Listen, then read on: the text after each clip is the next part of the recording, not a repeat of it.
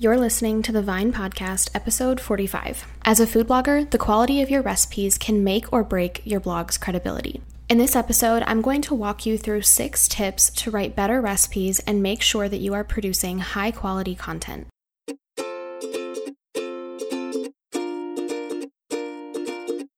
You love the time you get to spend creating content on your blog and connecting with your audience. But building a brand and working on your website, that's where it can feel overwhelming.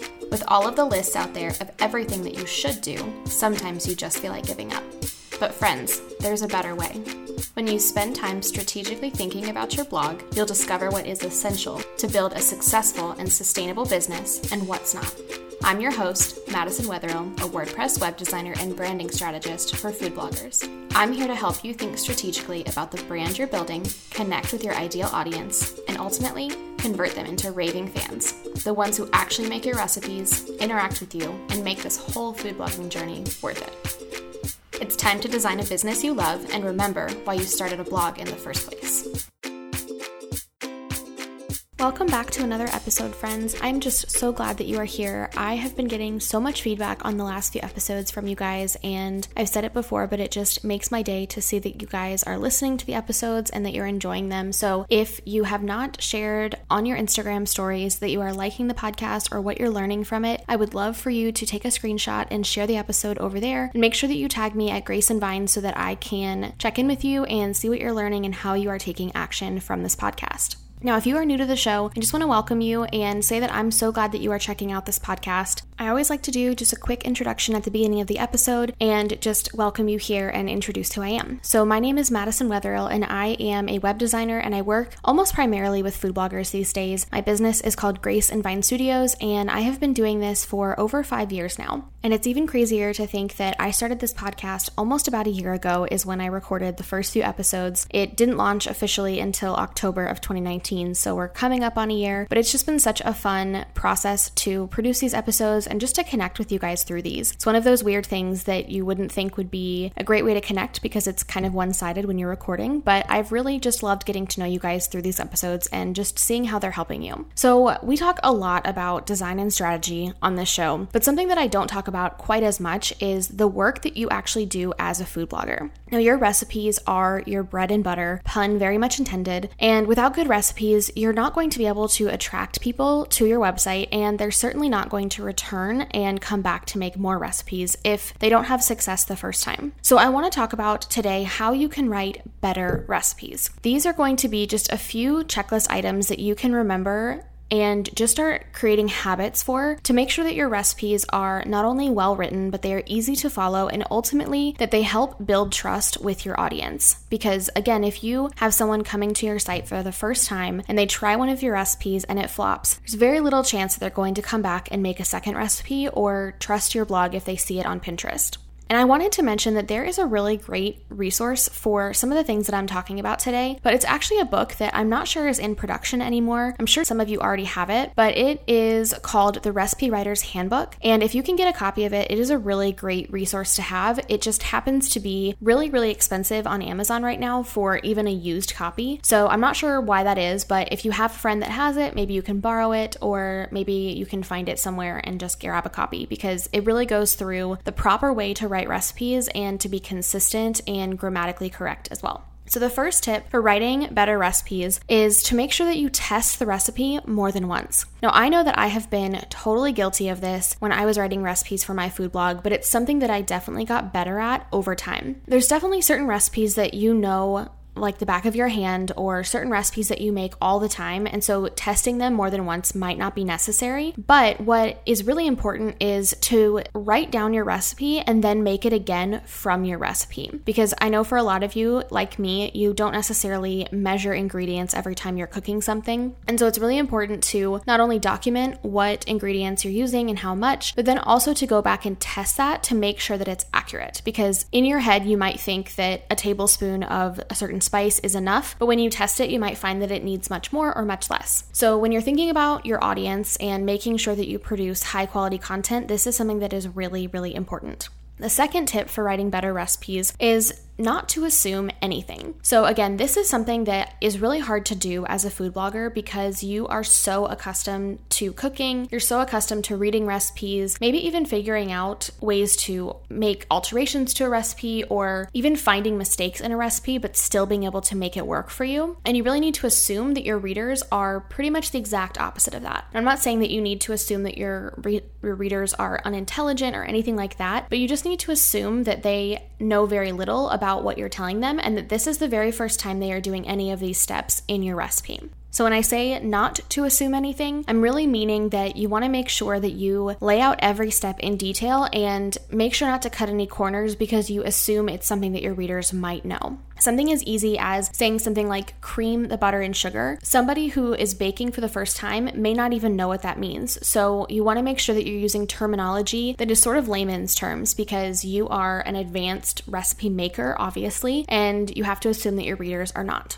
The third tip for writing better recipes is that you want to list the ingredients and the steps in the order that they come for the recipe. So, for example, if a certain step of the recipe has to come before another, or in order to use an ingredient in a recipe, you have to do something first. You want to make sure that your ingredients come in that order. A better example might be if you think about baking and you need to mix the wet ingredients first and then mix the dry ingredients and then combine the two. In your actual recipe card, when you are outlining the ingredients, you want to make sure that you go in the order that they come in the instructions below. And then again, the same things with the steps. You just want to make sure that everything is in the exact order that it should be and is really logical. This is again something that I think is really easy to miss or is a really bad habit to get into. I've been there myself, but it just takes really taking a second glance over those two sections of your recipe card to make sure that you are following the order that makes the most sense. Now, if you're making a recipe where the order of use of ingredients doesn't really make any difference, maybe it's a salad dressing or a cocktail recipe, here are some suggested ways that that recipe handbook mentions using as a way to list the ingredients. You can go in descending order according to volume, with the dry ingredients first, followed by any liquid ingredients, you can do light colored ingredients before dark colored items so that you can use the same measuring cups or spoons. You can do ingredients that need similar preparation, such as chopping or slicing, kind of bundled together. Or you can do it in order of preparation, meaning maybe you need the citrus peel before you can juice it. And last, you can also do it by time factor. So if something needs to sit or if it needs to thaw, you would want to include that higher up in the ingredients list so that somebody has time to prepare that. So the fourth tip for writing better recipes is going to have to do with formatting. And there's a couple of different points that are going to go with this, but overall, I just want to say pick a format for your recipes and stick with it. Of course, if you're doing some of these things that I'm mentioning are not the best way to write your recipes, then change it first and then kind of have a standard way that you do your recipes and format them that way. But here are a couple of common mistakes that I see in formatting of recipes. The First is that you don't need to capitalize measurements. I see this a lot with people capitalizing something like tablespoon, and you don't need to capitalize the actual measurement of an ingredient. A second is that you want to spell those measurements out fully. Again, this goes back to the assumption thing. You might think that someone would know that TBSP stands for tablespoon, but again, you can't assume that of your reader. So you want to spell out the entire thing fully.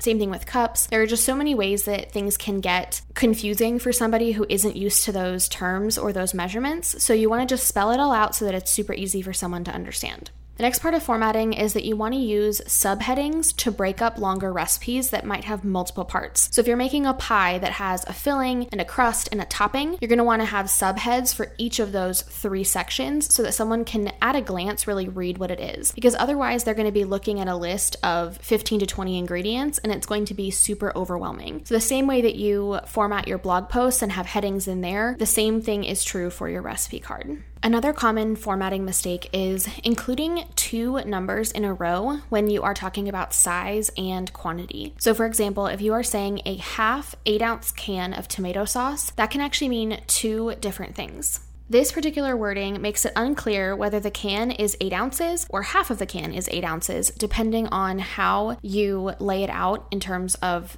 the formatting. So you would want to do the fraction for one half and then in parentheses do 8 ounce parentheses, can of tomato sauce. And that just helps people to understand that you're talking about half of that whole can, which measures eight ounces. It's a little bit harder to explain, but when you see it written out, maybe some of you have done this, you'll totally understand what I mean. And the last formatting tip that I will share is if you have an ingredient that does not have a measurement, particularly maybe it's something to taste, you want to actually capitalize the start of that ingredient. So if it is salt and pepper, comma, to taste, you're going to capitalize the word salt. The fifth tip is actually similar to the formatting, but it is important enough to make its own tip because this is a very common mistake, which can really alternate the way that a recipe comes out if you do not do this properly. So, that is to describe the preparation properly. And I'm actually just gonna read a little excerpt from that book, the Recipe Writer's Handbook, because it describes it much better than I would have been able to come up with myself. So, it says, Describe the preparation of ingredients in the appropriate place.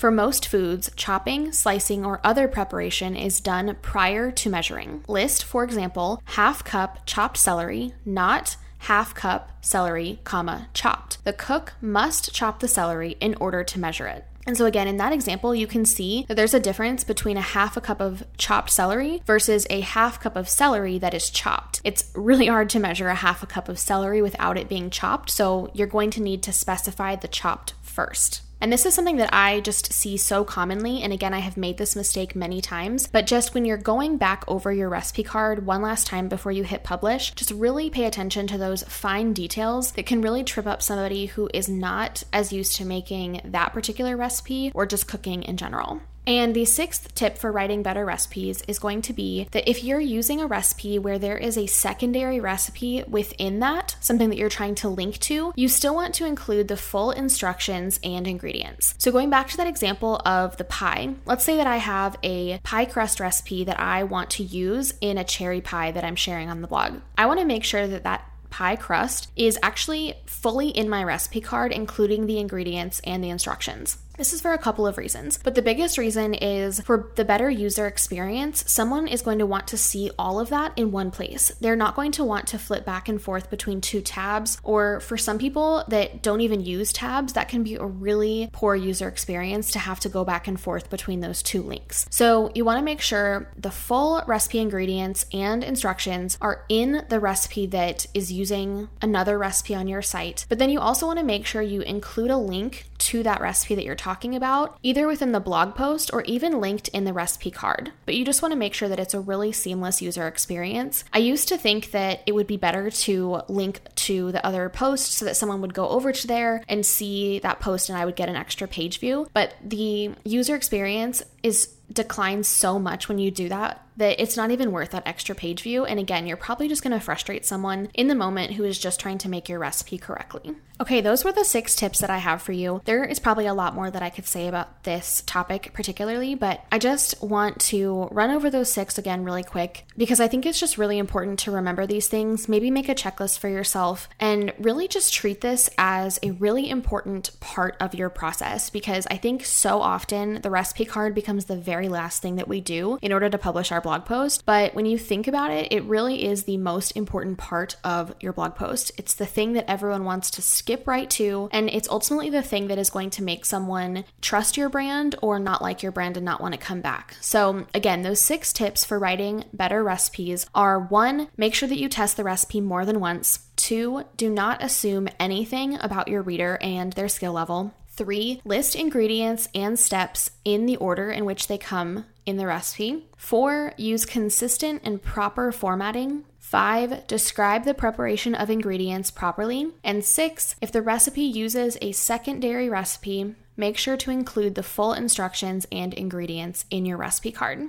Speaking of recipe cards, next week I'm going to be sharing an episode all about recipe cards, why they're important, and which three recipe cards that I have used and recommend to my clients. There's a lot of recipe cards out there, but there are only three that I recommend. So make sure you hit the subscribe button if you are not subscribed already so that you can catch that episode as soon as it drops next week on Tuesday. Until then, friends, I will talk to you soon. Thank you so much for listening to today's episode. If you enjoyed it, I would love for you to screenshot it and share it with a friend. You can tag me on Instagram stories at Grace and Vine. For the show notes for this episode, head to thevinepodcast.com. Talk soon.